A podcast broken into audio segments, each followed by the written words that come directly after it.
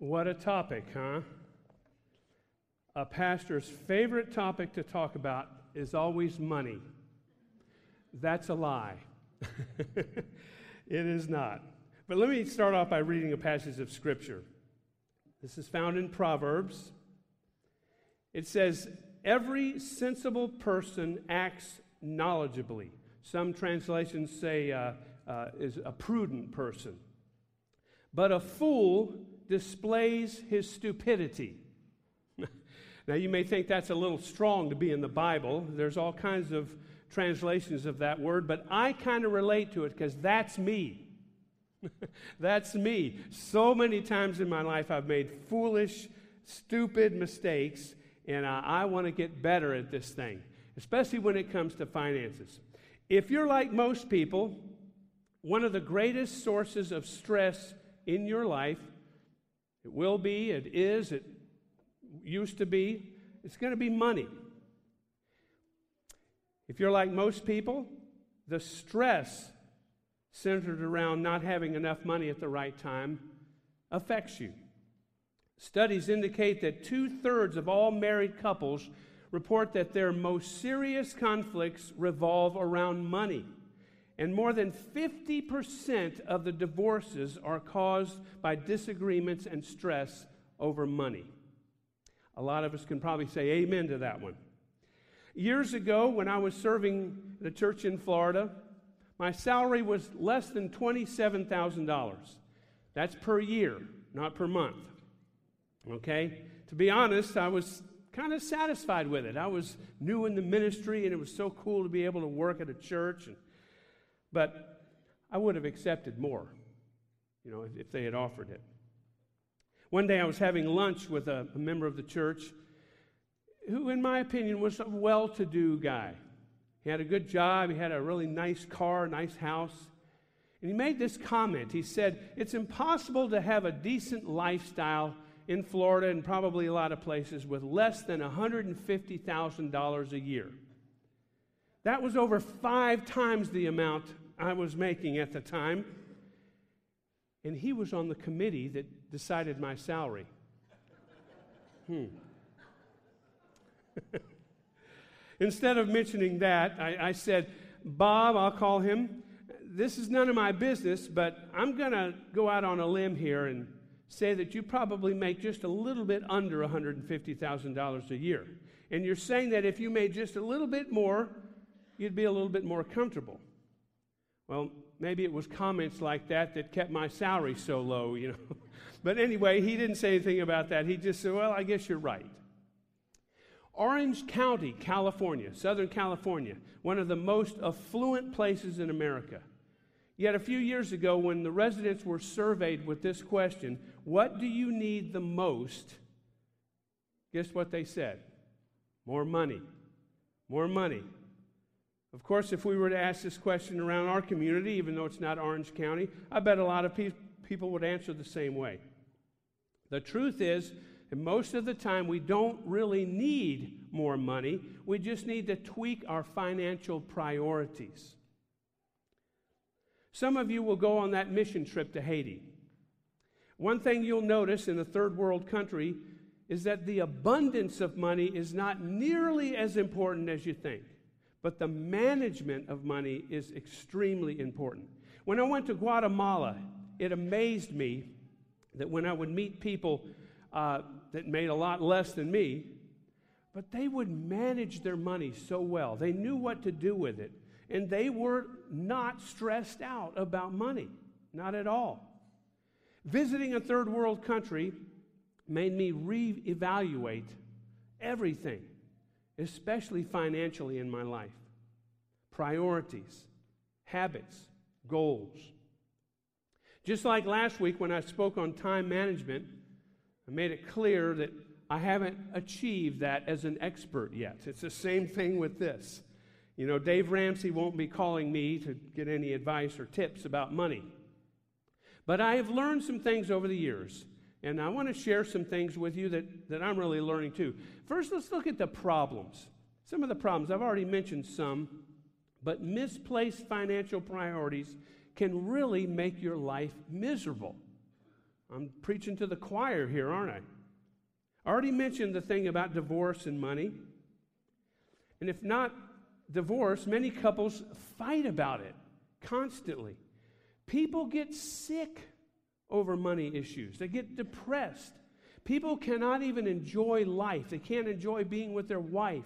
They can't enjoy playing with the kids. Some people have actually committed suicide because of, because of their money troubles.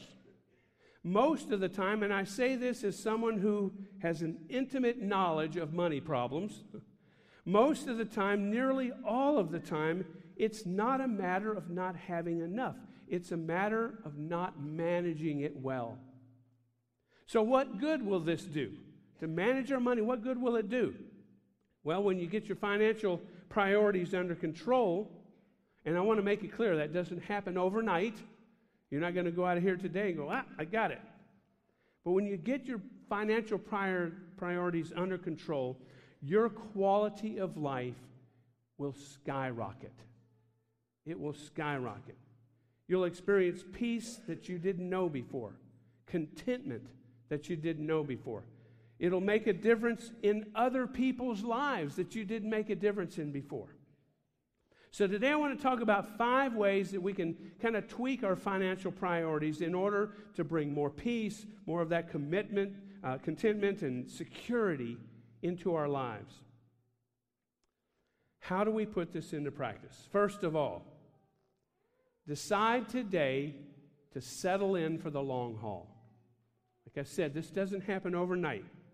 Decide right now, okay, I'm going to, whatever I try, whatever I do to improve my situation, I'm going to do it in the long haul. In past weeks, we've talked about how making these personal changes can be a chore, difficult, like forgiving others. That takes repeated effort over and over.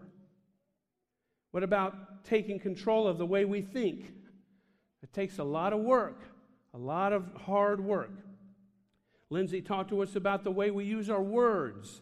Boy, that takes practice, doesn't it? You can't just simply wave your hand in this topic and make it go away or make it better. You have to work hard. It's a lifelong process. Just as you have to continue eating right and exercising right if you want to be healthy, you just got to keep doing that. It's the same way with our financial peace if we want to get that one of the ways you settle in for the long haul is to become, become as informed as possible. Again, our main text says, I'll read it in other translations every wise person acts with good sense, but fools show how foolish they are. Accept the fact now that learning about money matters will be part of your life from here on out.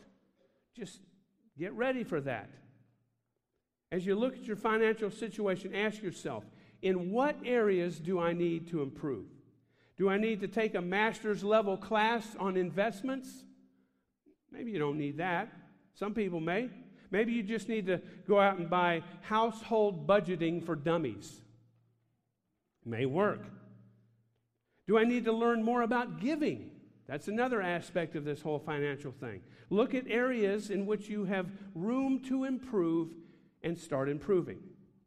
Settling in for the long haul means that you will become a lifelong learner. It means that you're not going to give this a half hearted effort. It means that you're going to try and try and keep trying, keep learning. If you do this, financial peace can come. And it'll come much earlier than if you just keep up with your old habits. Those are the ones that keep you stressed out. Here's the second thing Start paying attention to what you do with your money.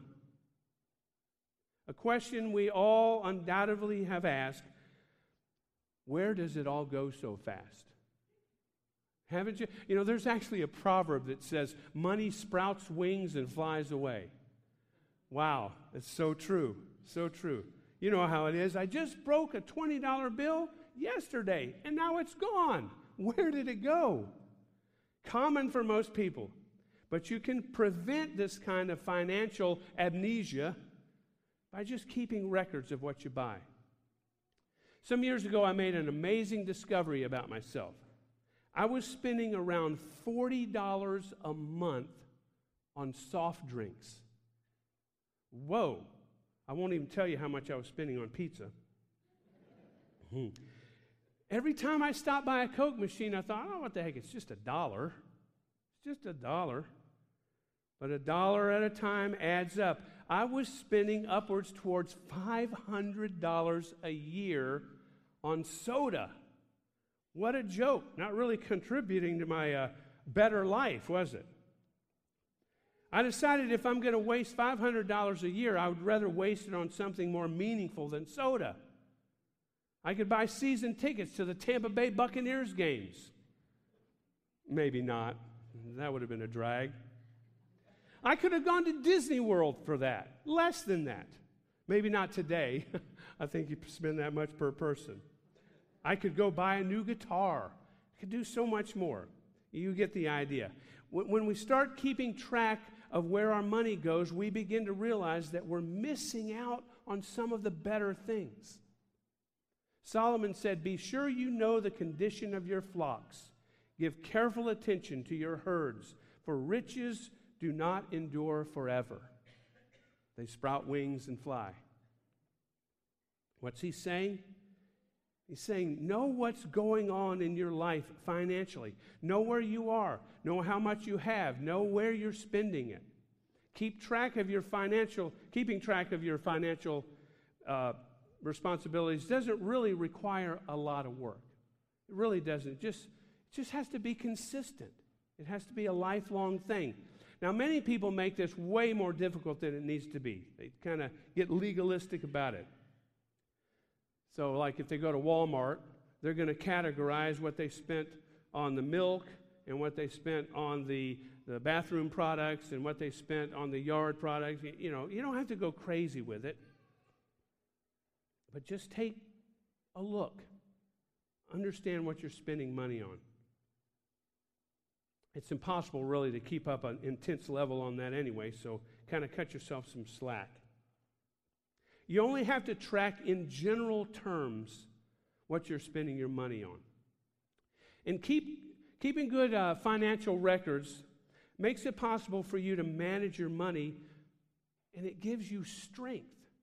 It gives you a, a position of strength because you've got fewer surprises along the way. I'm, I'm really impressed by our financial team here and in the details they go to.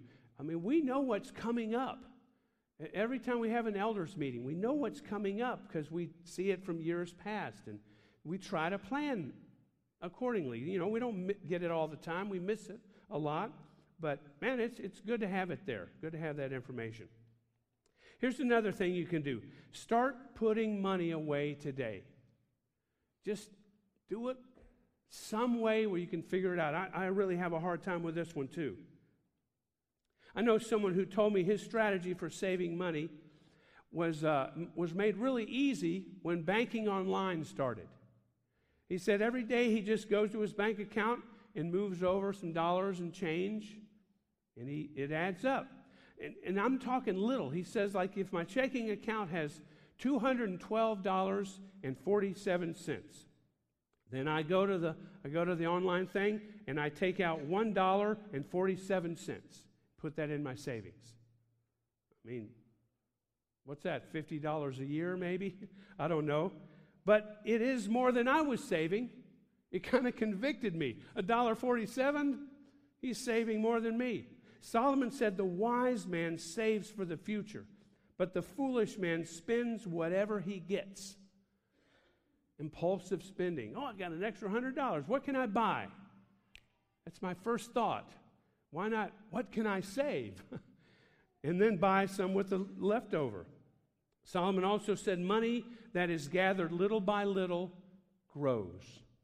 Now, if the wisest man to ever live says that, I think we ought to listen. I know this guy who managed a financial fund with a minimum investment of $250,000.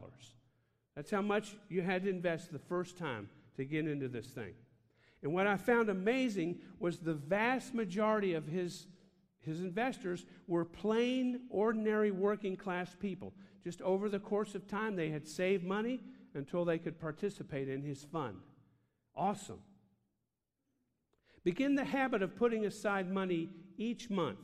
Even if it seems to be a small amount, it will grow over time.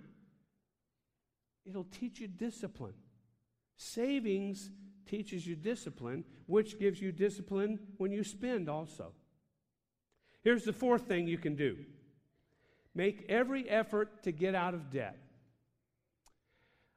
I used to get really annoyed when I'd hear these financial consultants say, You've got to get debt away from you. You got to get out from under its control. Get away from debt. It used to really tick me off because I was in debt. I think that's easy for you to say. You can't just do that like you're acting like I can just flip my arms up and down and start flying. That may be easier than what you're saying. Getting out of debt isn't easy, but it's possible. You can work at it. It begins with a commitment. Maybe that first commitment should be I'm not going to go any further into debt. Terry and I have made some mistakes a couple of times by putting things on credit cards that probably could have waited. The only thing credit cards are useful for is spending more money, getting in more debt, and bringing a little more misery into your life. How many people ever felt really good about looking at their credit card bill and seeing it rise?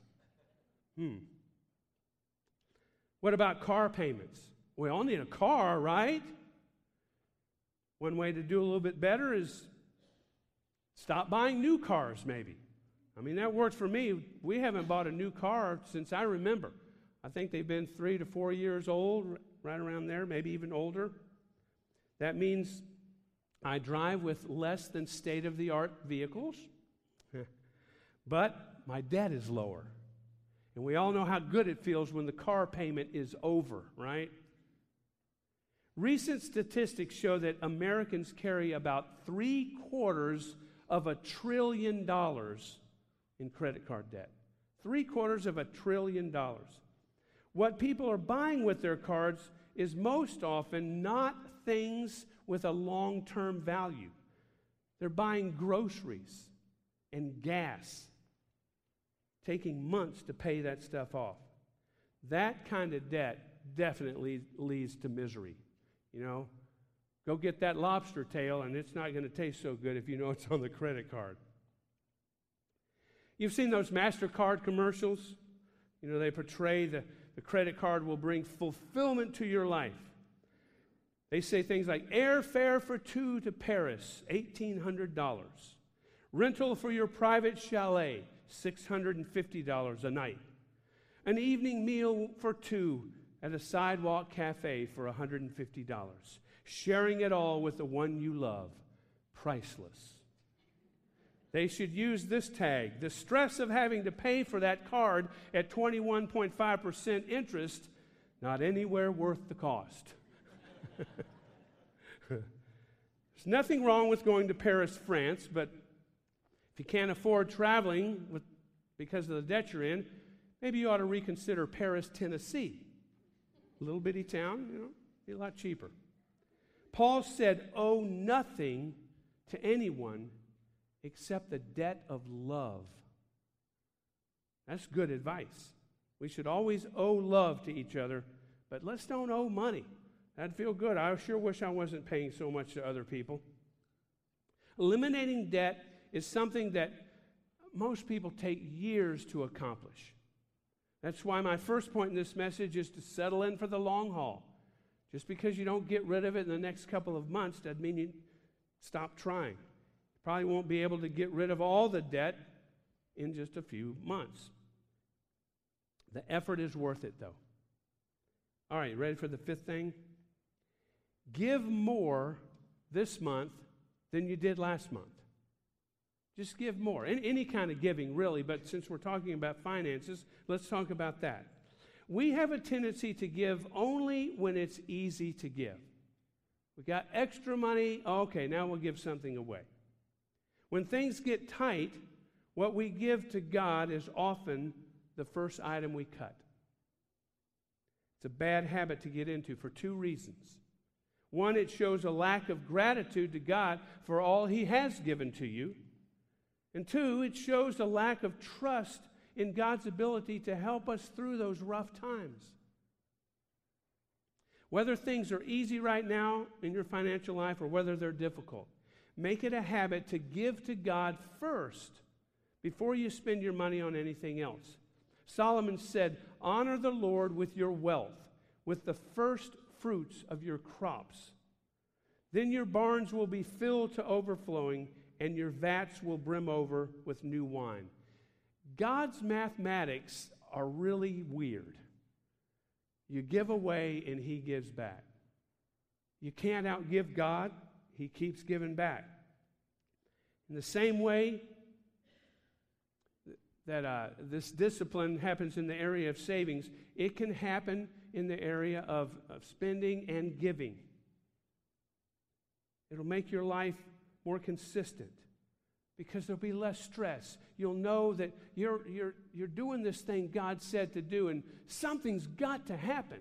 If God told me to do this and I'm being obedient, something's got to happen. He's not a sneaky God that's trying to rip me off. It opens the door for his blessings. Solomon says, A generous man will himself be blessed, for he shares his food with the poor. Next week, we're going to have communion. And at the end of the service, we always take a benevolence offering. Just think of that. When you give to our benevolence fund, that money goes out to other people to help them eat, to help them pay bills that also allows them to eat. If they can't pay the bills, they use the money that they use to eat. You see how it goes. Malachi says this Bring the whole tithe into the storehouse, that there may be food in my house. This is the way the, the Levites, the priests, would eat. They'd take the food that people brought in as tithes. And God says this I love this about God. Test me in this. Can you imagine testing God? You know, we, we really do it all the time. But here it is in plain black and white. God said it himself. Test me in this and see if I will not throw open the floodgates of heaven and pour out so much blessing that you will not have room enough for it. The word floodgates here, it's the same word used when the flood came, all the Noah stuff. And it says the earth, the floodgates of the earth opened up. The rain came down, the springs, floodgates. Can you imagine that kind of blessings? It doesn't mean it's penny for penny.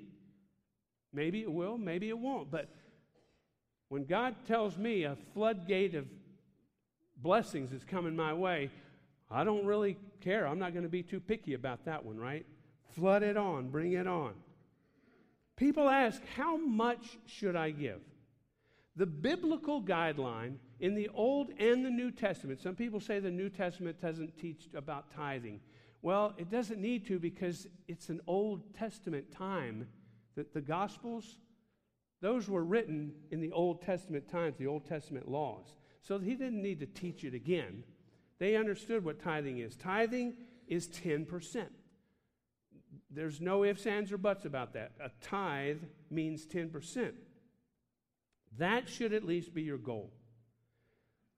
Most people, by making only a few minor adjustments, could start giving 10% of their income right away. Just a few minor adjustments. If you currently don't tithe, but you want to take control of your finances, I encourage you to make that an effort. Think floodgates. Now, that's not really our heart, why we should give. We should give out of generosity, out of a, out of a cheerful heart. That's the reason we're supposed to give, out of obedience to God. But hey, you're going to turn down the benefits? Okay? Why not? Why not? You may not be able to give as much money as other people in dollar amounts, but whatever you give to God, it, it's honorable. He'll bless you for it. Listen to what Paul said about giving. If the willingness is there, the gift is acceptable according to one to what one has, not according to what one does not have. If one of you give $5,000 today and I give 10, if that's what I have, should I feel guilty about that because you gave 5,000? No. God sees our hearts. But just start doing things like give more this month than you did last month. Even if it's just a dollar more. Give more next month than you gave this month. The more you give, the more you are going to bless others. And you get a blessing in return, sometimes 10 times over. Financial management is such a complicated subject. I mean, look at all the books written on it. Look at all the seminars, weekend seminars. So, really, a 25 minute sermon is barely scratching the surface, right? I can't go too deep in this. But I hope this will challenge some of you in your financial habits. I know it's challenged me already. What if? What if we changed our financial priorities? What if we just looked at money differently? What if we weren't so unbelievably, unhealthily attached to it? What if? I think we'd have a lot less stress. I think there'd be more peace in our lives. And most of all, I think we would really learn what it's like to bless other people. Whether you give to an organization or give to an individual themselves. If you know it's going to, to help some cause, if it's going to do something that the Lord has laid on your heart, man, there's nothing better. You just know that you know that you know. You know, some people are even good about, like on a street corner in Harrisburg, somebody asking for money. And you know, what they all say, I say it too. You know, well, they're just going to go use that $10 for alcohol, just going to use it for drugs. Some people don't care, they just want to give. They say, God, it's up to you what this guy, this gal uses this money for. But I'm going to give it because I feel like you're telling me to. That's really what this What If series has been about. What if we just did things God's way? Wow. I don't think we'd be the same people. We wouldn't be the same church. If we all just got on board, followed God. What you say? We should give that a try. Maybe like every day, give it another try. When we mess up one day, pff, go for the next day. What if? What if? That should be the biggest question in your mind this week. What if? And apply it to something in your life. Let's pray. God Almighty, what if you didn't give? What if you didn't send Jesus Christ and give your one and only Son? We would be dead in our sins. We would be on our path to destruction. We would be going to a place where we're totally separated from you.